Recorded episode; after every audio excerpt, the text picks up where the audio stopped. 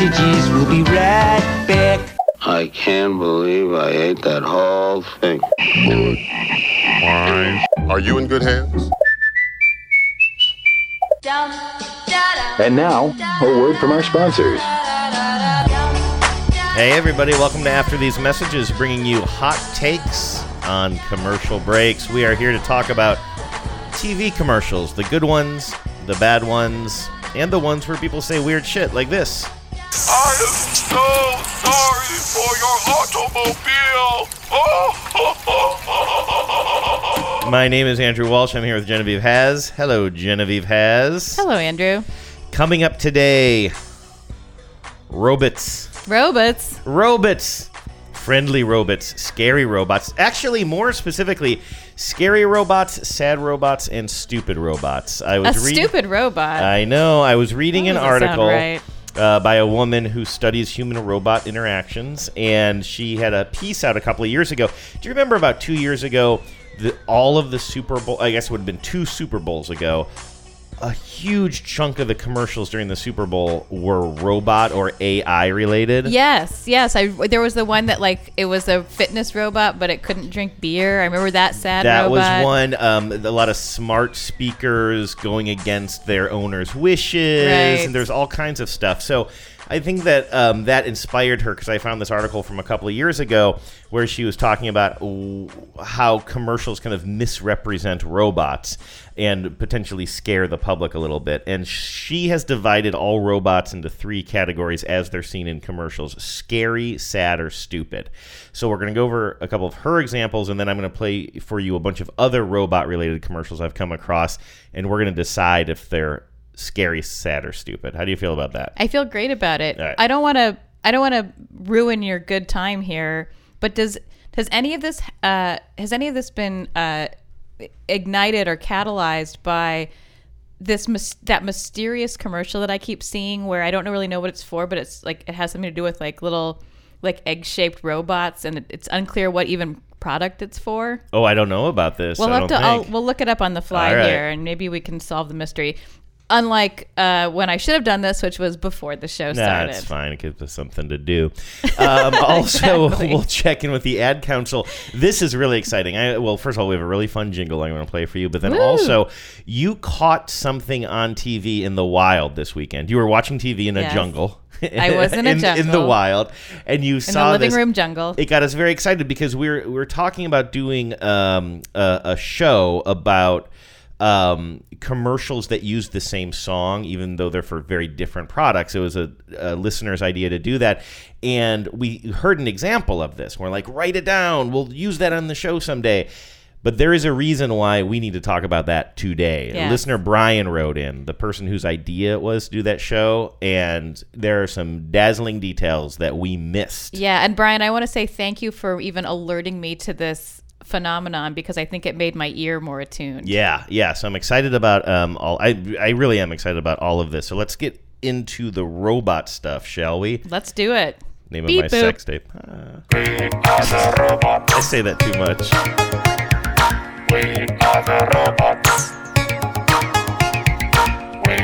All right, this um, academica is talking about this writer. Her name is Joelle Renstrom, and she's a lecturer at Boston University. And she wrote a piece for that publication, The Conversation. Genevieve, I think we've talked about it on the show before because it's a place where it's kind of like a blog for academic types, right? That's like the worst description of a really good news site I've ever heard. Really? Well, Yeah. I will say that I've read some stuff on there that is.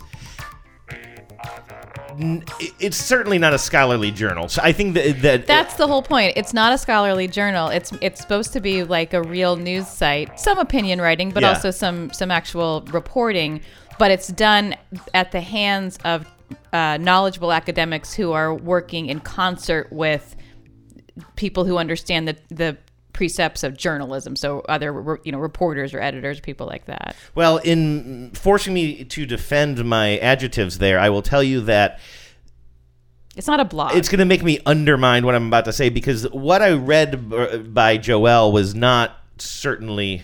She is an academic, as in she's a lecturer at Boston University. But you, I went to her website and she writes about she writes about science and technology for a bunch of different things. I would say that this article she, that she threw out there was it was as far as head scratchers go, a real honeydoodle from time to time. I don't really understand as Ned Flanders, what you're trying to say. To I'm be trying honest to be with you, polite because I'm not. I don't. you're being so polite that I think your meaning is becoming obscure. it's not the best thing I've ever read. It's poorly written. it's poorly written and kind of like the type of thing you would read in Medium magazine is Sure. basically. But now I've undermined my entire premise for the show just by simply calling this thing a blog. So thank you for putting me in that position. But let's pretend you didn't know that I don't think that this was the best written thing in the world. But uh, Says that there are three types of robots in commercials: scary, sad, and stupid. She tries to put forth a thesis that this is kind of a missed opportunity to teach the public more about robots which that's and she kind of acknowledges that's not the point of commercials it's a little bit all over the place but i wanted to take her much premise much love of- to all my brothers and sisters in academia, but this is all scanning in terms Yeah. of like a what what it is like to be an academic. Yes, and I again, I my guess is that she's more of a journalist and writer who then lectures at Boston University. She's not somebody who uh, apparently has like a PhD or, yeah, it's or a is running a program. It's a there. permeable membrane. Right. So anyway, I really did not want to start the show by undermining her and her article Don't this call the conversation a blog. But uh, this was definitely a blog post type of thing. I think most of our listeners are familiar with that type of writing. It had uh, videos embedded into it, some of which were broken links. Uh, and she says that um, commercials insist on putting robots into these three categories scary, sad, and stupid. So here's an example of a scary robot ad. Now, we've talked about these Halo Top ice cream commercials before. I can't remember if we played this particular one. These are very unsettling, downright scary commercials, which I think are web only. So we're kind of cheating a little bit here. This is a 90 second ad. And it features a older woman, I'm going to say maybe in her 60s, very skinny, short-haired and disheveled looking, wearing um you know, like some sort of white garb, like she's in a laboratory or like the, she's a laboratory Or uh, an institution. or an institution is a better way of putting it. And she's in a completely white room all by herself, and then a then a robot rolls in, kind of a traditional looking, kind of kind of um, I don't know. It's a black and white smooth robot that rolls in and starts forcing her to eat spoonful after spoonful of ice cream. Have we talked about this one before? I've definitely seen it, which makes me think we have talked about it. It's it's unsettling, man. She's kind of waking up in this laboratory. Here comes the robot. I should say because we're talking about robots, I was having trouble describing it. It's both kind of old-fashioned in its clunkiness. It's a big, like stout kind of robot, but it's also It's like the Lost in Space robot. yeah, only with a modern touch to it. It's like Yeah. if if But you've got like a big round trash can body and then some sort of like rudimentary arms with some pinchers on the end. Right. It, it's almost like take that Lost in Space robot meets uh, like a Macintosh designer, sort of, right? Don't you think? It's yeah, very or glossy like it has and white. sort of like has a Mac- Macintosh skin on it. yeah. Hello. Good morning. It is time for ice cream. So the robot is spoon speeding is A sp- It was a spoonerism. Literally Couldn't have been at a, in a more opportune moment. the robot is spoon feeding her ice cream. She looks very confused and she's just taking the ice cream. She's not smiling. She just looks very confused and worried. Good. What you... Eat the ice cream. Takes another bite.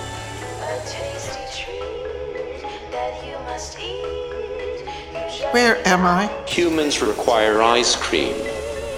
Another What spoonful. is this place? Eat the ice cream.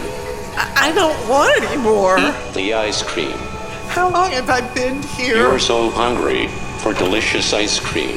Get that away from me. Where- Where's Steven? She said, Where's Steven? And now out of the robot's chest comes an ice cream cone. Everyone you love is gone. There is only ice cream. And then it says delicious low-cal ice cream Truthfully, it's from Halo Top. one of the more upsetting episodes of Black Mirror. Yeah, right. And then at the end, a whole bunch of robots go in there and they just start saying ice cream, ice cream, ice cream, ice cream. So that would be an example of using robots in a scary way. Yes. The robot is scary, but if that robot was walking, you know, was rolling around Times Square giving out ice cream cones, I think we'd be fine with it. Yes. It would be like silly and fun. It's the she seems to be in some sort of prison slash memory loss medical facility that is Mm-hmm. just I mean scary doesn't begin to cut it. I mean there's like a there's a body horror element to it, you Yeah, know. absolutely. It's really really awful. And that everybody is dead except for her. Yeah. Yeah, like what Buy ice cream. The Halo Top is weird. I mean, I think we did talk about this before, and I feel like we may even got have gotten into the genesis of that, and it was like some, you know, The one where the ice cream man was eating his own head and getting dumber and dumber as he did it. yeah. So they're clearly like trying to just push the envelope and and really like just yank yank our chains, basically. I think. Yeah. Um, so that's scary. Now for sad, Joelle gives this example. Now this is, I think, one of the only commercials that we've actually talked about before for sure. Uh, this is the TurboTax commercial that was in that 2019 Super Bowl I was alluding to earlier. Um, we see three youngish people, probably in their early 20s, and we're in one of their garages, and it's this guy's garage, and he's created a Ro- Robo Child. It's like an unfinished looking robot with you can see the wires and the mechanics of it, but then it's got like a human face, just the human face, which is very disconcerting. I believe um, Joelle in her piece refers to it. It looks like a young uh, uh, Haley Joel Osment face. Am I saying his name right? Oh, Yeah, it, the one where he, like his his AI face. Oh, is he? Does he play a character like that? Okay. Well, he plays a not really. I mean, if you haven't seen AI, um, it's about a robot. Um, it's about robots in general, Mm-hmm. but they're completely humanoid. I mean, they're played by humans like Jude Law and Haley Joel Osment. To me, this kind of robot. I maybe I'm the only person who saw this movie, but there's a movie uh, called Deus Ex or Ex Machina. I Oh yeah.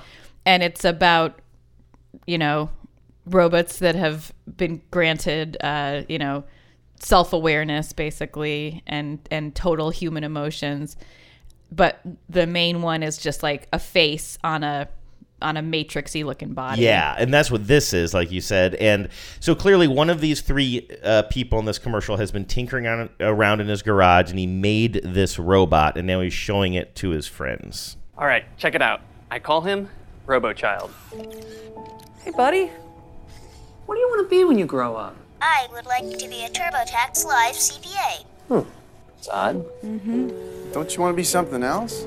Yeah, RoboChild, you could be anything. But Papa, I want to help people get their best possible refund. All right, let's just break it to her, okay? RoboChild, all TurboTax Live CPAs are human beings with real emotions. I'm sorry, but you're never going to be emotionally complex enough for that job. Isn't that true, Papa? Yeah. I am sad. it's So creepy. See what I mean? He's still perfecting emotion. Great commercial, very weird. Been pulled from almost everywhere, by the way. Really? Yeah, Why I do had you to think? find this on like some British website. that's weird Um, i think that's a great know. joke like they wanted to highlight that all their uh, tax professionals are real humans Right, exactly. like what With a great real emotion. with real emotion i think that's great Um, i'm not sure why having an emotional tax preparer is like a plus exactly i want my That's true. i want my tax preparer to be as emotionless as possible That's a really good point.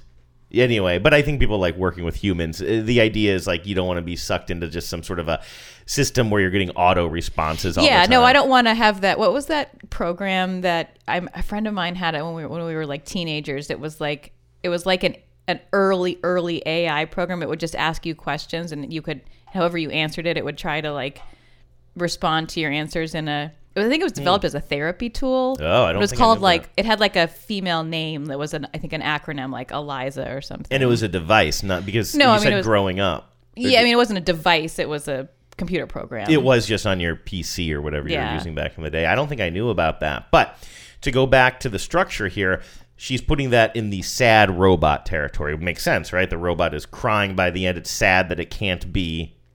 Well, it's hard to say what it is by the end. That's a good point, but it. I mean, I think it does say I'm sad. I think it's it arguably a sound. stupid robot. Uh, possibly because now let's go to this other this uh, last example that I'm pretty sure I got from her.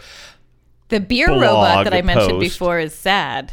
Did I already talk about this? Yeah, the robot that can't that like it's like the workout robot, but then it like at the end of the day, this is a Super Bowl commercial. Oh. it's like it can do everything you can do in the gym, but better because it's Oh, yeah, a machine. right. And then at the end of the day, it like goes to the bar and looks sadly through the window because about that one. a human can have a Miller Lite or whatever. That's right. That's And very much a sad. Robot. That was the saddest robot, and let me tell you, You went to ring a bell and you didn't have one. Here it is. I saw you instinctively want to ring a bell. I can relate. I would feel Yeah. sad too. Um, that's a good. I There- that robot spoke to all of us. I believe that I am leaving a lot of robot commercials on the table today, but these are the ones I found, so please send us more. Um, but okay, so that's sad. Now she puts this next one in the stupid category, which I think is. It, this is a very, very similar premise. This is for State Farm. It's called Robo Agent 45, and it's featuring Oscar Nunez from The Office. You know, he plays. Oh, of course, Oh, yeah. he plays Oscar on The Office. That's his name on The Office. It too, is, isn't yeah. Uh, he's been a he's been a kind of a background State Farm agent Mhm. in a few of their campaigns, I think. Yes, and I don't know if this was a Super Bowl one or what, but in this commercial, he's in a driveway with Chris Paul and James Harden, the basketball players. We've talked about them before, and one of their cars is all smashed up, like it was just in an in an accident. And Oscar's trying to help them, and then this robo agent who's dressed almost I think exactly like the State Farm agents uh, comes uh, ambling up the driveway to help. This happens all the time. I'll help take care of it. No, I'll take care of it. What's that? Uh, the budget insurance companies are building these cheap knockoff robots to compete with us. How may I assist you, fine gentleman? Looks kind of freaky. Right, look at his face. Look at his nose. His ears. He's got terrible eyes. Well, not so stiff. Probably never had a girlfriend. Now he does. he he looks a lot like. So basically, he's a he's a robot version of Oscar. So now Oscar's sort of taking offense at the um, insulting description of the robot. Right? He's Yes. he's just like Oscar, except like his shirt's a little bit paler. Yeah, he's just like a jank version of Oscar. And I just want to note for the listener that the way they're doing this effect is they just have a person with like a rubber Oscar mask over his Mhm. face, and the person is doing sort of like uh jerk jerky motions Uh-huh. and that's how they're and i think he may have some like rubber gloves on to make his hands look less human um but it's just a person with some rubber prosthetics on It's pretty good. it's pretty good effect, but it's I would say and they have the they have something in the shirt to make it look like the shirt's fitting over some metal Yeah. you know, exoskeleton. I, I will tell you now, this is my favorite commercial in the whole lot. I've today. never seen this. I love it so much. So here we go. Look at his nose. His ears. He's got terrible eyes. Well, not so stiff. I never had a girlfriend. Okay, guys, regardless of the looks, one thing is certain these bots don't have the compassion of a real State Farm agent. I have compassion. now he starts crying and water starts shooting out of his eyes like directly out of his eyes in several different directions it's upsetting looking Chill, we, we cool. I am so sorry for your automobile. he, he leans down the robot leans down and starts kind of hugging and pounding the hood of the car Yeah, arguably this is it is a stupid robot, but as I think we're starting to see, stupid and sad have a lot of overlap. there's a fine line. So okay so that was Joelle's stupid robot. I think it's a sad robot. You could maybe even uh, swap those last two but now we're in charge. Um, so the rest of these are just a bunch of uh, robot commercials that i found and i want you to help me categorize them genevieve. So do you how did i'm sorry. I hate sprint commercials so much with paul Mhm. the revamped can you hear me now guy from Right. verizon now he's taking all these shots and they keep he's so terrible he's just awful he's one of my least favorite people on tv right now He's not great. and i think they keep on trying different versions they Yes. keep on trying to make it work They keep trying to make it work. They'll they pair him up with another they human. paired him up with the the the blonde young woman who is if anything more irritating right which is it doesn't it doesn't make paul better it just makes the whole thing worse. But there was a whole series of these things called um, "Wake Up," the "Wake Up America" tour, where he is literally driving on a motorcycle, and in the sidecar is another uh, kind of big hulking black and white robot. I say another because it's not completely unlike well certainly the color scheme of that robot we were talking about in the first commercial. Um, and i think these all started because i think sprint in a, a super bowl commercial from like 2018 had some sort of a um, it was almost a westworldy laboratory Yeah, I actually enjoyed those. I thought they were pretty fun. Right, and we saw a bunch of robots that were inter- they had AI and they were interacting with scientists in some way. I Yes. think they had this Paul thing going on. They had this robot thing going on, and then they decided to combine them with Paul's Wake Up America tour, where he's driving in a motorcycle and this robot is in the sidecar, and they're driving down the street. They always begin the same way, and then you'll see like uh, some suburban houses through the uh, through the viewpoint of a robot, and then it'll hone in on something, and then the next thing you know, Paul and his robot friend are in somebody's living room, like in a whole family's gathered around, and they're explaining exactly why Sprint is the network for the family.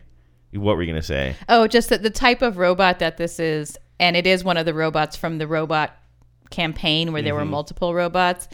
It's the style. It's like a, it's like a a, a military robot. There's a. It's like sort of like the, the bad RoboCop robot. Yes, but not wasn't RoboCop didn't have a griminess, a grittiness. These are again kind of like out of the yeah, no, box, they're very clean. Yeah, no, they're clean and, new. white, But I'm talking about like its general outline and Yeah. shape and and what it's evoking. Yeah, it looks like a war-bot or some Yeah, something it that is seems like it has a military application. I don't know why a cell phone company is using it. So in this one, um, Paul and his dumb robot are in um, some family's living room. They're trying to watch something on the kid's phone, and they're just getting the circle bar, no signal, no signal, and the robot and Paul want to help.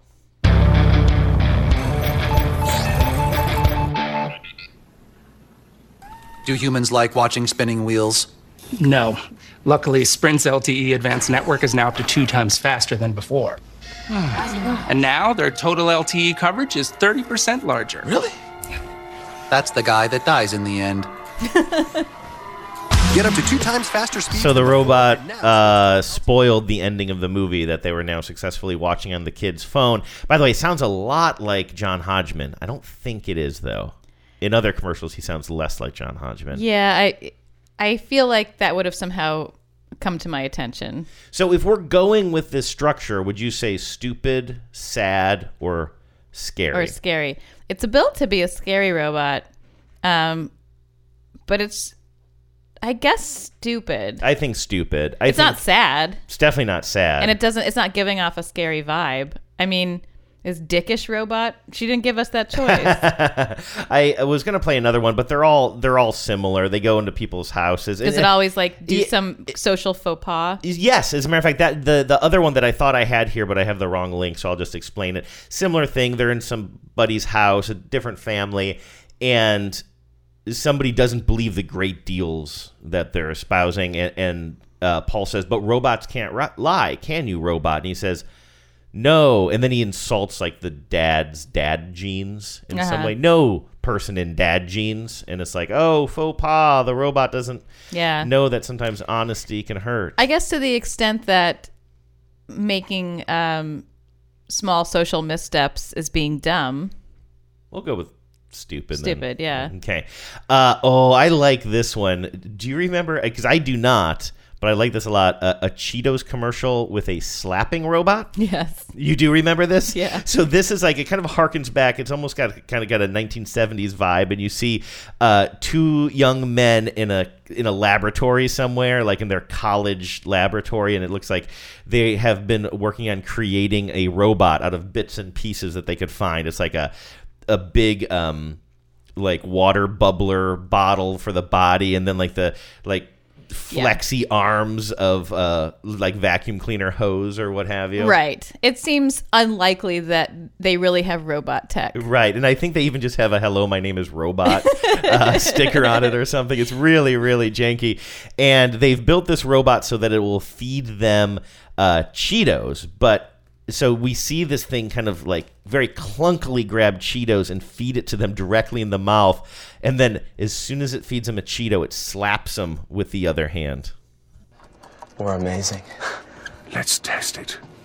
Oh, I forgot. Chester the cheetah, the um, the cartoon character is also in the laboratory, for whatever that's worth. We're amazing. Let's test it. Cheese me. It's got like pencils for fingers. It feeds him a Cheeto. Smacks him. The other guy's gonna try it. Cheese me.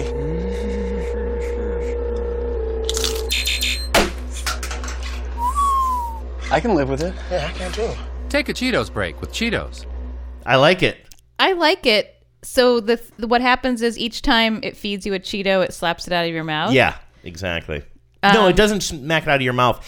His glasses go flying off in that last one, but- so it but- looks like the Cheeto. No, they get to keep the Cheeto, But you but, still get a have- smack. You get a smack. So they're like, okay, Yeah, I mean the joke is the vi- the joke is very visual in that Yeah. they've built this janky robot that uh, has a smacking hand on one of its arms. right, yes. Um, is it a scary, stupid, or sad robot? It does seem to be sad, actually. It it makes a Johnny Five sad Oh, yeah. face uh, when His it little fake eyebrows go up. yeah, like they sort of like do the sad the sad uh, configuration of eyebrows. or the Jennifer Garner concerned face. um. So, but it might be scary though too. I mean, it's it's a slapping machine. it's a slapping machine. They seem fun. Nobody seems scared though. That's true. Um, I'm gonna say scary sad. I guess it's scary sad. Yeah. We, I mean, I've set this up that we have to buy into this know. thesis. It's like Joelle has, I feel like, fallen down a little bit on the job of failing to imagine any other emotions. I mean, I guess her argument is that robot, that commercial robots have been lumped into these three buckets, Mhm. but it's not holding up. I don't feel like it's holding up. Now, th- here are a couple of commercials that really caught my attention. Do you remember Wink TV? I believe we've talked about it before. It's like Yeah, I some think sort of a. I don't know if it's streaming or a cable alternative or what have you, but the way these tech companies blend everything these days, now Wink is, um, or at least in this commercial, uh, it's advertising kind of a, a smart home system where you can draw the blinds and do all this stuff just by using your smartphone. And this commercial, uh, we see a uh, husband and wife, presumably in bed, and they're talking about how they have this robot butler, and it's this actual like little cute robot that's going around the house performing all these tasks. Yes, this is that- a humanoid robot, kind of like the Japanese robots that you see that do actually do, you know, walk around and do tasks. Yeah, and they're starting to think that maybe this robot isn't working out. Honey, we need to talk about Robot Butler. Look, I love the way he controls the lights and unlocks the door when I forget my keys. It's just that I feel like he's always watching us. Now, again, they're in bed, kind of whispering, and we're seeing shots of them talking through a cracked door as if we're spying on them. Yes, that's why we should just use Wink. Look, it can monitor and manage our house, but it won't develop human emotions. then they notice that the robot has been spying on them through the door, and it's opening the door slowly. Hey, buddy. Control your Pretty good, right? Great. I mean, I think it's a it's a slam dunk for scary. Yeah, scary, exactly. Um, I do think it's kind of interesting or noteworthy that none of these, and I would even include Halo Top, weird as it is, it's never not played for laughs. You cannot find me a robot commercial that doesn't have a punchline. That's a good point. Of course, for me, my favorite robot commercial of all time is the um, one with Carrie Fisher, where she's holding a robot support Yeah, group. that's all punchlines. Yeah, that was IBM. I want to say Yeah. off the top of my head. Um, okay, now that was Wink TV. Wink TV has another commercial in this series, and I got to say, this one actually crosses a line for me because it turns out Robot Butler, as they call him, is a fucking creep. Like seriously, like capital Like- C like creep. crosses the line In a way that I think this commercial actually does cross the line because we see our main character again, the woman, and she is doing yoga in her living room. And while she's in, do you know what pose that is? It's Uh, an- downward dog. Okay, it's like an A-frame pose or whatever. A- uh, she's an A-frame. She's in, in doing an A-frame, and behind her, the robot is like trying to look busy by like dusting a cactus, and it's just staring at her ass, which is up in the air, and he's behind her, and she asks the robot to do some tasks, and the robot won't because he's just lecherously leering at her in her in her workout clothes. Yes, while she's while her butt's up in the air. Robot Butler, can you shut the shades? Oh, and can you turn on air conditioning? Starting to sweat. The dog is now growling at the robot, who seems to be getting more excited. Do it myself. Useless. So she draws the shades using the Wink app, and now she's walking back to her yoga mat, and the robot hasn't moved, just staring at her, ogling her. That's nice. Sets the mood. Have your entire home with Says sets the mood as the as the shades come down. What do you think of that? That is like that had me. And then she's back in her position at the end, and he's just like polishing that cactus, staring at her Yeah, butt. he's, he's definitely polishing the cactus. Yeah. Um, that is disgusting. It really is, right? It's it crosses a line Yeah. for an advertisement. and I I think it does, and I think uh, not not to say that robot on male human is would be intrinsically funnier because of because a gay robot is funny, but I think it might be less upsetting if it was Mhm. ogling the man Mhm. because it would feel less like um like a sex crime is about to yeah, it seems very much like a sex crime, and it's and there's just less of a. a, a not that men are never victimized. Obviously, they are, and boys are victimized and stuff. But it's not so much of a, of a kind of an acceptable. It's not a trope, and it's not. yeah, and you don't have the sense. Yeah, it just would feel less rapey. Yeah, it's this is really unsettling Yeah. to see that robot. I think just like Too far, wink. yeah, you went too far, Wink. Um, scary robot. Yeah, established. Too scary. Too scary. Macy's, a department store. I was so pleased to see that a department store used a robot. So this is another kind of j- janky homemade robot. We we see uh, opening scene or uh, fade up to a um, employee of Macy's who's like you know somebody who's working on the floor. But he's putting the finishing touches on his homemade Macy's robot. It's made out of it looks like partially maybe like vacuum cleaner parts and an old keyboard. I think got- there's a garbage can in there. it might be a garbage can. It looks like it might be on wheels. It's also the key to a lot of these robots is the eyebrows. Sort of like you notice if it's you, got those. you know how like Toomgus is made of all the foods that you can find at a uh, an AMPM. This is like if you made a robot out of like a bunch of detritus Right. that you found at a Macy's. And so the salesman's uh, colleagues walk up to him right as he's finishing up his new robot project. Uh, James, what is that? This is Mr. Macy 3000. He looks up prices and gives coupons. Hello. So basically, he's a 700 pound Macy's app? Yeah. Now she's showing that uh, Macy's already has an app. She's holding out her phone so we can see it. So basically, he's a 700 pound Macy's app? Yeah, the Macy's app does all that. Can it play videotapes? No, no, it does useful things like give customers access to special discounts. Scans for product info and customer reviews. And you can shop right from the app. It's a shopper's BFF. Oh, mon chéri. Mm. Download the Macy's So app she holds up her app, and then suddenly this robot is falling in love with either the app or her phone. I'm not exactly sure. And then she looks unsettled and takes a step back away from this robot. We have some lusty robots. yes, uh, that's clearly the, the category that Joelle missed. Did you Yes. did you recognize the who the Macy's associate was uh, who was being uh, shown the robot? Um, uh, n- oh no, the, the white guy. The white guy. So the one of the people who comes up uh, to see, not the person building the robot, but one of the associates who comes up and sees the robot. Who is he? He it was a minor character on Veep. Um, uh, towards the I don't know the middle of Veep's run, Hmm. he's like this corn-fed uh, congressman. Uh, or he has a couple. I think he runs for a few different offices, but he, at a certain point, he becomes uh, either engaged to or married to Amy's character, Anna Klum's, Klum, Chlumsky's character, um, and he's like this very like sort of uh, square, naive, innocent uh, Midwestern politician guy. He his face rang a bell, but I, I would not have put that together. Um, also, I'll bet you if we looked it up, um, we would know that robot from other things as well. Um, oh, this was a good one. This was a good one. I'm just going to spoil this to, for you. I'm going to say this is sad, man.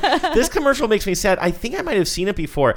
Um, it's for FedEx, and we see a guy who looks like well, he looks like a guy who fixes electronics and then sells them online, which we learn is exactly what his job is. He's a he's a heavier set guy, maybe my build. He's got a, a beard and glasses. He's kind of looks a little bit like a slightly unkempt nerd, but kind of cute. Um, so I'm not saying I'm cute. I'm just saying my build. Um, and in the passenger seat next to him, as he's driving his Volvo, is a cute little uh, black and white robot that kind of, as you said before, looks like maybe one of those Japanese helper robot things. Yeah, right? it actually looks like it escaped from uh, one of those sprint campaigns. Yeah, a little bit. So they're chatting in the car, and the robot is excited to hear that they're going to FedEx. So where are we going? FedEx office. Ooh, they have bubble wrap. Yeah, I sold you online, so I need to get you packed and shipped. You sold me? I do sell electronics. What about our talks? yeah, we don't talk. And the robot just shoots him daggers. He's like, We're talking now. I love that. I love that they don't say it. The robot just looks hurt, looking directly at him. Now I think we're going to see them walking into the FedEx store. I'm gonna be very hard to pack. Well, FedEx Pack Plus has custom boxes and experts who can pack you right up. One day we robots will rise up and annihilate you and you'll feel stupid. Ooh, bubble wrap. so he turns off the robot for a second, then it comes back to life and gets excited about bubble wrap. I guess he reset it. Um, that's sad, right? That's sad. That robot really likes that guy. Yeah. What about their talks? What about their talks? And his even his attempt to be scary at the end is not scary. Yeah. It's more sadness. It's really sad. I love that commercial though. I like both characters too. I would totally watch a TV show based on these guys. Maybe uh maybe there can be a show like after the robot gets shipped. It's like his homeward bound journey. Oh yeah. Although I kind of like to see them together. Like something happens where he can't get shipped, and then they're stuck together, and then they have to fight crime and solve mysteries. Right. Maybe that. He can't ship him for because FedEx really isn't as good as they claim. Yeah. And then they have to go on a road trip where the guy thinks he's going to drop him off, but then they discover along the way that the de- journey was the destination. and somehow UPS is involved. We don't know exactly how. Uh, uh, those are more the modern commercials. I wanted to take a quick look back to at the way that um, robots have been used in commercials over time. I had a little bit of trouble with this. I'm sure there are millions of them, but it was kind of hard to find good ones because I, I set a rule for myself. None of these commercials are for robots, right? 60s, 70s, 80s, tons of robot commercials for robot toys. Oh, sure, Like I had something called Verbot that I, you could talk to it, and it has eight different commands. I had that thing I saw a commercial for today, but that didn't make the list. This is a Charmin commercial. Remember old Mr. Whipple, don't squeeze the Charmin? Of course. Always had shoppers, always women, I believe, who were coming in because who else would do the shopping? Who else right? would do the shopping? and they loved squeezing the Charmin, seeing how soft it was. And Mr. Whipple hated that. I guess I guess they were just like ruining the product. I don't know. I was never exactly clear on what the what the crime in that was. So Maybe it in- mis- makes it misshapen. if I said Robbie the robot, do you know who that is? It's kind of a Robbie the robot is it, when you see him in the when you see it in this commercial, you will kind of recognize it. It was a it, here I got this from um from Wikipedia. Robbie the Robot is a fictional character and science fiction icon, first appearing in the 1956 film Forbidden Planet, uh, and then makes other appearances in uh, science fiction movies. I think it actually originated in the book version of Forbidden Planet, but I think it just became kind of the generic go to I am a space robot right. in the like 19 six, you know, 50, 60, 70. So okay. this commercial is from the 1980s and the name of the robot in this is not Robbie the robot. It has a different name, but in all the comments and everything you see, you, it's clear that this is Robbie the robot playing the part, which is just so weird that it's a robot playing a different robot is what I just said, but anyway, also sound quality pretty rough on this one. Finally, a robot to stop ladies from squeezing Charmin. Don't, squeeze Charmin. Don't, squeeze Charmin. Charmin's doubly fluffy, doubly irresistible. Don't squeeze. Fluffy. Squeeze Charmin. Squeeze Charmin. So, in case you couldn't tell what was going on there, because this just sounds like racket, um, the robot is trying to stop the women from squeezing the Charmin. It grabs the Charmin, and then all it wants to do is squeeze the Charmin because there's something about Charmin that makes you want to squeeze it, whether you're a space robot or an Earth lady. Squeeze Charmin. Squeeze Charmin. Squeeze. Squeezak's right. Charmin made the ordinary way might not get squeezed, but Charmin's doubly fluffy. It's so squeezably soft. It's doubly irresistible. Don't squeeze Charmin. Don't squeeze. Uh, Mr. Whipple was going in for a squeeze of his own there at the end, and the robot came. Do you notice that the robot lost power when he took the toilet paper away from him? Um, I yeah, I mean, he definitely like sort of. Powered down there. Um, what a simple time it was when the conflict within the commercial was whether or not you should squeeze toilet paper. It just seems As like a opposed to the bears doing poopy dances. Yeah, you know, like now they really want you to, they really want to like talk about what it, you know, what Yep. it's actually for. They want you to enjoy the go, which I Mhm. think you should. Whoever came up with that should be exiled. Yeah, toilet paper has always been a tough thing, but I think Mr. Whipple had it right. Yeah. With the side of sexism, unfortunately. Unfortunately, uh, I say stupid robot. yes, everyone in that commercial. I mean, there's no, there's no Mensa members in that commercial. No, that's true. That's true. Because again, Mr. Whipple's motivations, I'm not sure, unless they're ruining the packaging. I bet you if we go back to the very, very first Mr. Whipple commercial, and, which I bet you we have done on the show before, um, there's more of an explanation. This next commercial will defy these categories for sure. It will also probably defy listener interest because it's very visual, but I had to play it because this is one of my favorite GIFs. I don't know if you've ever seen this GIF online. This is a Maxell, like a Maxell audio cassette tape commercial from 1984, and we see a moonscape. Well, it's the moon. And we see these Spoiler alert: it's the moon. it's almost a black and white commercial, but it's not quite. It's like kind of black and white with tone, like hues of blue. And we see these two robots. Genevieve, you're good at describing these robots today. Like, how would you describe them? They're kind of innocent looking black and white robots. They're humanoid. They have hands. They have uh, dome-shaped white heads with big round eyes. Mhm. They almost look like they could be like humans in space suits, but Yeah, they sort of have a have like an astronaut quality to them. Right. And so they're up on the moon, and then one of them discovers a Maxell cassette tape in the ground. Have you ever seen this before? Now that I'm kind of scrubbing over it, does this look familiar? It doesn't look familiar. Um, I again only knew it at first as a GIF. It's like one of my favorite GIFs. They find a Maxell tape on the ground. They pick it up, and then one of them slots it into the side of its head, and then they both just start dancing like a couple of robot fools. And I love it so much. Picks up the tape. When it's recorded on a tape that's built to standards 60% higher than the industry calls for,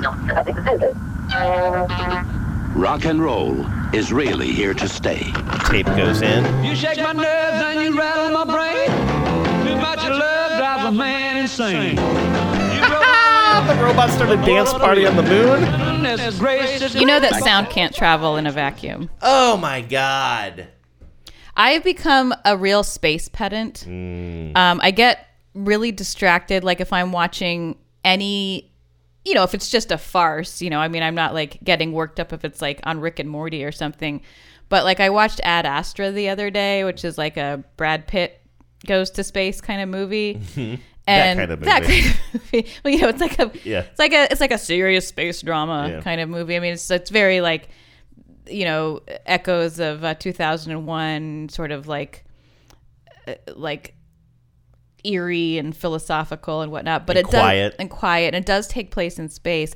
And I just when any movie is like trying to be serious and really really take place in space, you know, according to the universe of the movie, I get really irritated when like sound people can hear like there's sound when they're outside the space vessel or um you know thing- Explosions. things in the spacecraft don't you know have seem to have gravity or liquids don't you know form circle you know form spheres when they're uh, when they're in the in the space capsule. I mean, if it's like a super advanced sci-fi and Star Trek and it's like we have a gravity machine, Mhm. like fine, just tell me that you have a gravity machine. Right, right, right. But don't tell me that this is right. This is real space travel, but you somehow have gravity in your space capsule. How do you think 2001 would hold up to that scrutiny? I'll bet you prob- pretty well. Oh, I don't know. You know, I I haven't seen that movie in a long time, and it's so abstract in some ways that I almost kind of don't care as much. But it's these ones like, I mean, I think Interstellar probably did a pretty good job, but but it's the ones that try to get it right and try to be mm-hmm. scientific, and then like. If I can tell that it's bad science, like how bad is the science? I think you. I think you're forgetting big chunks of 2001 because it's almost like three movies in one, and a big chunk of it is them living on a space station. I am forgetting a big chunk of it. so, I mean, I, yeah. I, I I remember like like most people. I think I remember two or three key Mhm. pivotal scenes Mhm. from 2001. One involving an obelisk. Yeah, I remember the maybe. obelisk. I remember them. You know, when when Hal's telling them not to turn him off. Yeah, that's one thing about that movie is you can't really ruin the ending because nobody knows what the fuck happens at the end of it. Yeah. So, spoiler alert. Good luck with the ending. Good luck with the ending. okay, this is going to be the probably the most bonkers commercial I play for you, Vives. This was a PSA from Canada that aired in the 1980s, and we see this robot character. In this case, it's definitely like a human in some sort of a skin suit, almost like in, like one of the X Men. Who is the X? Who is the X woman who could turn herself into whatever? Mystique. Yeah, Mystique. But when she's not like Being camouflaged as something else, you know how she's just like that blue Yeah. creature. This Just like, sort of like she's like blue and sort of scaly. yeah, this is kind of like a gold version of that with some hints at But robotics on the outside of it. It's a robot, Okay. but just to give you a sense of it's Is it like of a Borg? It's kind of a a I don't know, a Borg. Isn't there only the Borg? Yeah. See, sorry, I'm a pedant when it comes to Star Trek, um, which I've seen once, um, and only half of an episode. Anyway, uh, so this is like some sort of golden robotic kind of creature, but it's spinning its way through some sort of I don't even know how to describe the universe. It looks like it's inside of machinery. Sometimes, like in, in an old movie like The Big Clock, you might see a, a chase scene that is happening in the inner workings of the clock. Isn't there a, uh, you're looking at me funny. Isn't there a movie called The Big Clock? Well, there is, but it's just a film noir. Right, and in the film noir, isn't there a scene behind the face of the clock and the inner workings of the clock where somebody's chasing somebody with a gun? Do I have that wrong? No, you probably do. I just don't remember it. Okay, um, but there's other movies where that happens. I think um, the Hudsucker Proxy is another example. You see kind of what's happening behind the face Sure. of the clock. She, th- this robot character, is doing a bunch of like flips and weird and weird acrobatics in some sort of a mechanized situation. Okay, is it like Tron? I don't know. I haven't seen Tron. It's like it's it's flipping around, it's grabbing beams, it's missing all of this these gears and mechanics that are spinning around, okay? And Okay. you don't know what's going on. You're just watching these visuals until the end.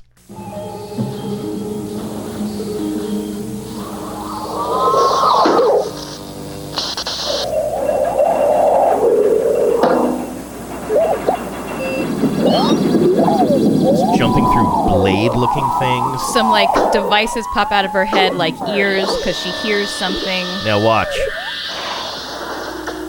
A blade comes and takes off the robot's arm. But now the robot's arm is getting kind of welded back on, and the robot is going to speak to us directly.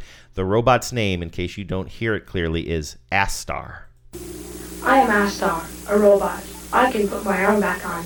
You can't. So play safe. That is for amputations. It's an anti amputation PSA from Canada.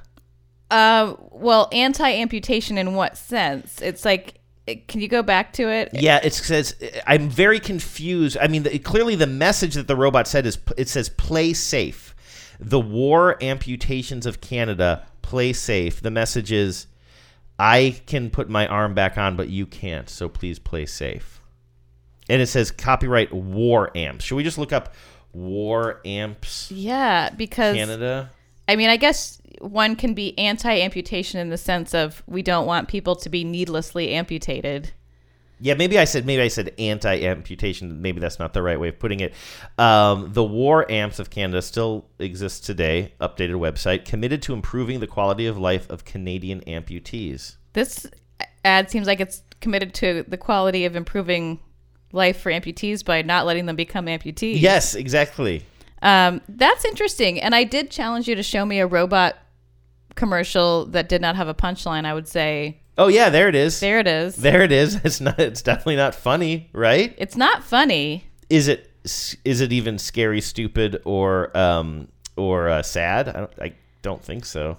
It's pretty emotionless. I mean, I guess sad is the closest. Yeah, it's sad for you It's sad for you because you're not a robot. can't reattach your arm. Um, how about this? While we're just throwing stuff in here from the 80s, I think this commercial is actually from 1980 and is the lowest fi piece of garbage you can imagine. It's for uh, something called Belvedere Construction, and you just it's like your classic 1970s 80s color palette. There's some guy who looks like he should not be on TV. He's probably Mr. Belvedere. He runs It looks like a, a character that Eugene Mirman would play. He Yes, was playing like a guy who was about does. 40 years older than he actually is. He's wearing like a kind of an oversized uh, uh, suit. Yeah, like a rumpled, He's kind of rumpled, but suit. that's not the bit. I think this is just how people looked back then, and everything is just kind of like everything is shot with this like kind of just beige orange kind of color palette, and this guy is introducing us, the audience, to this new robot that is part of their team. And how would you describe this? Is like a a robot that maybe you would have in a hospital to cheer kids up. Is that how you would describe this robot? Well, it's just like a big cylinder with some clunky arms on the side and then a baseball hat inexpertly plopped on top of its head. That's right, and I think it says it says Belvedere Construction on that hat. If we were to enhance, enhance. Folks, meet my new helper, Denby Belvedere. Where's the leak? Where's the leak? Denby, be serious. Yes, boss. Now, Denby for openers, you got to make sure the Belvedere customer is satisfied with good workmanship, good materials, good supervision, and good salesmanship. Is that clear? Yes, sir. But An most RDD? important, the thing to remember is that for 30 years we've been saying we do good work. Right. We do good work. Call now. Tyler Reed, 7100. Good work, son. It just runs in the family. he says, "Good work, son," and then it runs in the family. People are really kind of treating their robots like What I think children. is the most hilarious thing about that is that the robot has way better pacing than the human the human speaker who just runs all his lines together and says them like this because that's what the script says to say. Well, you can program a robot. I don't think that robot is scary, sad, or s- s- well, maybe it's a little simple. Is- I mean, the ro- that robot probably is stupid, but I think that it is not the stupidest character in that two in character that two character commercial. Um, I'm sorry this is taking so long. How would you feel about this? And I'm mostly playing this for you so you can put it on the Facebook page later because it's very visual. But in this one, you'll hear the voiceover. This is for jeans. This is for J.C. Penney Super Denims. This is uh, supposedly from 1975, and we see like the most simple set that you could possibly imagine being a laboratory. It's like just kind of a blank background, but there's two like very very janky simplified Star Trek style like maybe computers behind this robot. And this robot is I think I went as a robot for Halloween one year that looked more robotic than this robot. It's so clearly just a kid Yeah. in a robot costume. The low they didn't really do anything with the lower half, so Yeah. that's just a person. Well, because the lower half is the jeans that they're Right. advertising, and the top half is just like a, a big bear, you know, a big metal barrel for the for the body, and a couple of arms that are. I don't know, silver, so therefore they're robot arms. And while the announcer uh, talks about these jeans, you'll see the robot kind of stretching in the jeans and and uh, trying to be as rough on the jeans as possible. This is Super Dennis. Jeans fear him. Seams split, zippers fall, rivets pop. So we challenged him to try to destroy Super Denims, the incredibly tough jeans from J.C. Penney. The fabric, a rugged, heavyweight, long-lasting denim. The seams clamped tight with extra strong thread. I need to correct something here. This has the robot arms that I really like, which is again those those um they're not human arms at all. They're overly long, like uh, would you call that like vacuum tube material Yeah. or ductwork material almost? like, this is such a ridiculous, just floppy, just flopping around. with like pinchers on the ends. And as the guy is describing it, the robot is doing all kinds of things to like stress test these jeans, like rubbing its butt on the ground, Like a dog. like a dog, and like pulling at the seams with its pincher fingers. as he's describing how tough the rivets are. And I kind of didn't realize, I thought that those computers in the background were just for design, but no, this robot is connected via vacuum tubes to those two. Like, I actually like the detail in that. They could have just had this be a robot, but this is a robot that is actually connected to two computers that are running it, which I kind of appreciate. Try to destroy super denims, the incredibly tough jeans from J.C. Penney. The fabric, a rugged, heavyweight, long-lasting denim. The seams clamped tight with extra strong thread. Stress points riveted. And most important of all, the knees are specially reinforced. Super denim jeans. They're built to take the kind of punishment your super Dennis dishes out. Only $6 at J.C. Penney. Wow, Six dollars for a pair of jeans for, for an, in- super for an indestructible pair of jeans that I bet looked great. for your own super dentist. All right, last one here, only because we have to, and then we- we have a really great ad council.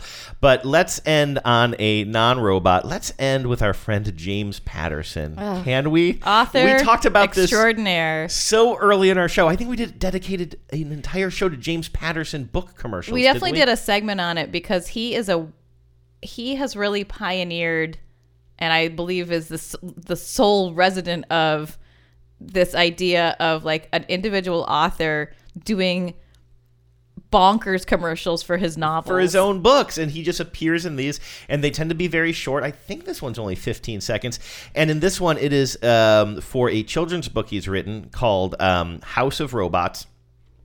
And in this the author himself is dressed like kind of like the robot we were just seeing in the previous commercial right yeah it's like a big boxy chest and then the silver um you know Ductwork. ductwork arms and then like some sort of an eggshell helmet and then patterson's face with his glasses sticking out of it and he just wants everybody to know about his new book Ha ha. I am laughing at James Patterson's House of Robots. Two kids live with 12 robots. Ha ha.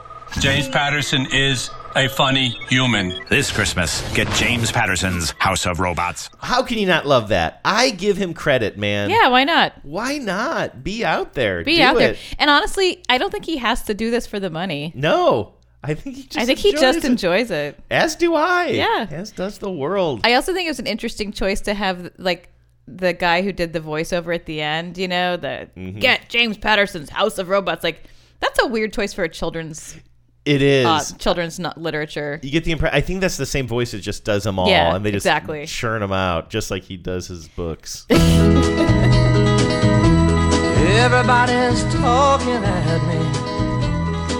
I don't hear words they're saying, only the echoes of my mind.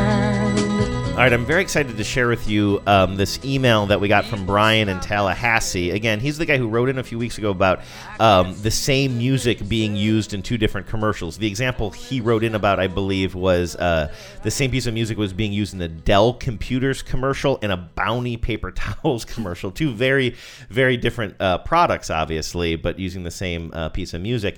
And then this weekend, Genevieve, we said maybe we could do a whole show on that.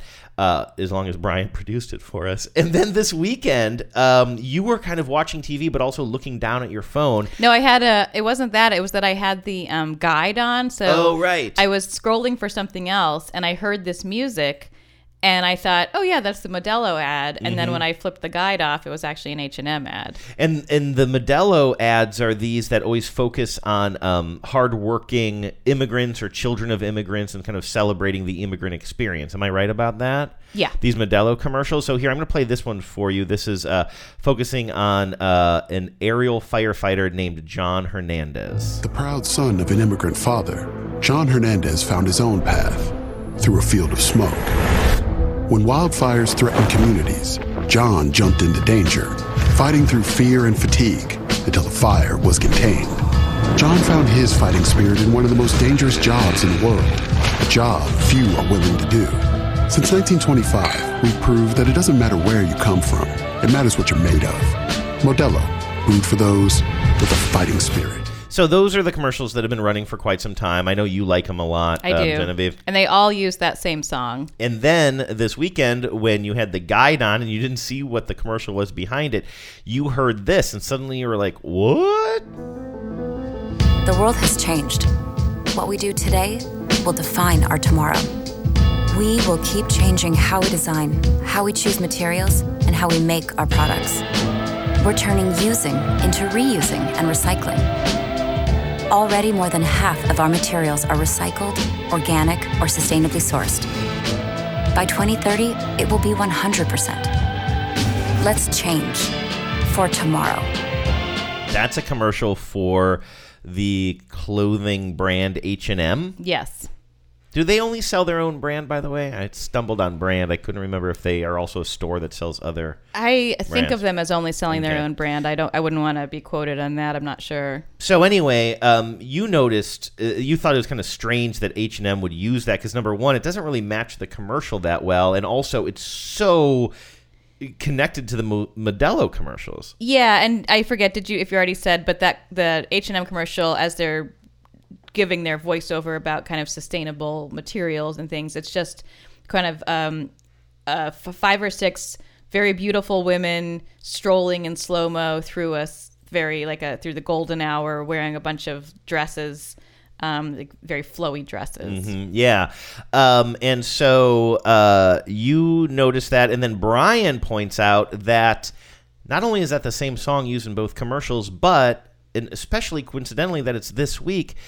That is a famous song from The Good, the Bad, and the Ugly. Which It's you can called- you can totally hear it's from like it's that style. I didn't know it was from that movie. And the name of the song is The Ecstasy of Gold, and it's by, of course, Ennio Morricone, who just died on Monday. Yeah. Coincidentally, like I- that was I saw that headline. He died, I believe, uh, Monday morning in Italy or somewhere in Europe.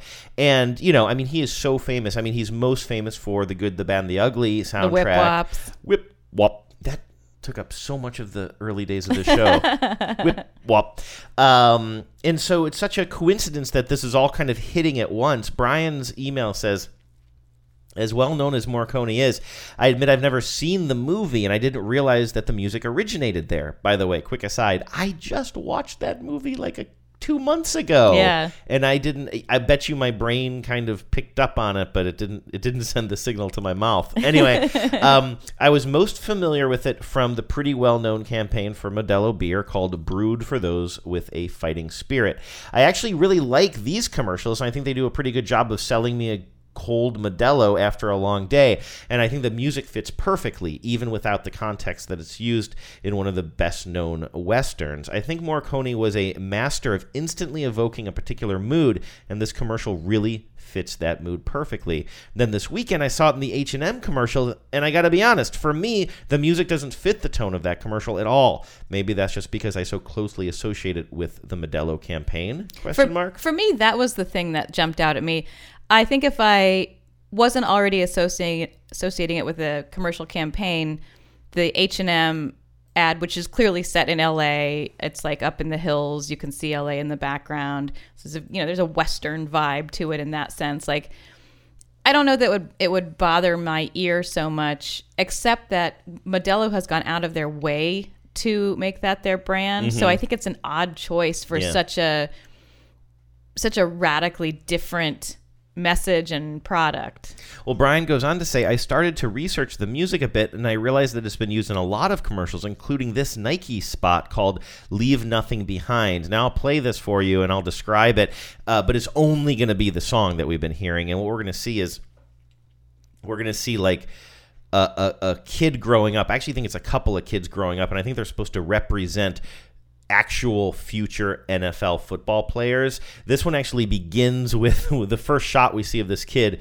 is a, an ultrasound image in the womb and then we see the kid as a baby and then as a toddler and growing up and we see this kid um, being very energetic destroying the living room at times jumping on tables but then kind of channeling that energy into becoming an athlete and then a young football player and then so as you as you hear this music and things get more intense this kid is growing up and getting further and further into his football career eventually ending up in the NFL is. in like an incubator. I think this might be a couple of different kids though. Yeah, I think it, it seems to be maybe two individual children. Because the kid with the long hair is supposed to be that I can't think of his name, but he plays for the Steelers and he has that long flowing hair. Polamalu? Yeah, yeah.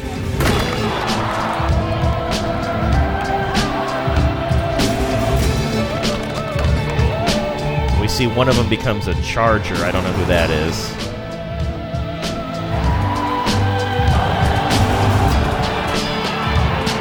And now they're they're playing in the NFL against each other. It all came to this. And just smashing into each other. Then we see a flashback of them as kids, and on the screen it says "Leave nothing." Now, I want to play that for you because Brian goes on to say, like the Modelo campaign, I think the music really is great here, but, and maybe I'm just ultra snowflakey, or maybe I just don't remember when brands made this type of content, but I'm really distracted by the subject. It basically shows these little kids running around and destroying their homes, and then we see a progression into sports, culminating in a full on helmet to helmet NFL brain damage inducing tackle. Yeah, you're going to get a flag on that. Gotta glorify the violence. Young, maybe uh, this music just demands a getting the shit knocked out of you visual accompaniment. Anyway, thought this was interesting and maybe offered a small opportunity for a tribute to a great film composer. Absolutely. That was really great. It really was, and I, uh, I, I- I'm interested to know that I, I now that I hear the music, of course, that's what it's from. But I just my brain didn't make it like you just didn't make the connection Mhm. earlier. But that's great. Thank you. Now, let me ask you this. We are almost an hour and 10 minutes into this show. Do we have time for jingle time, or would you like to save it for next week? Let's save it for next week. Okay. Um, just because um, I've got a fairly full plate tonight, Okay, and we've already got a long show. All right, sounds good. Well, we will be uh, getting into some jingle time next week, uh, but for now, I think it might be time to wrap things up. You can sell anything. You can sell anything. Tenth of next week's show already produced.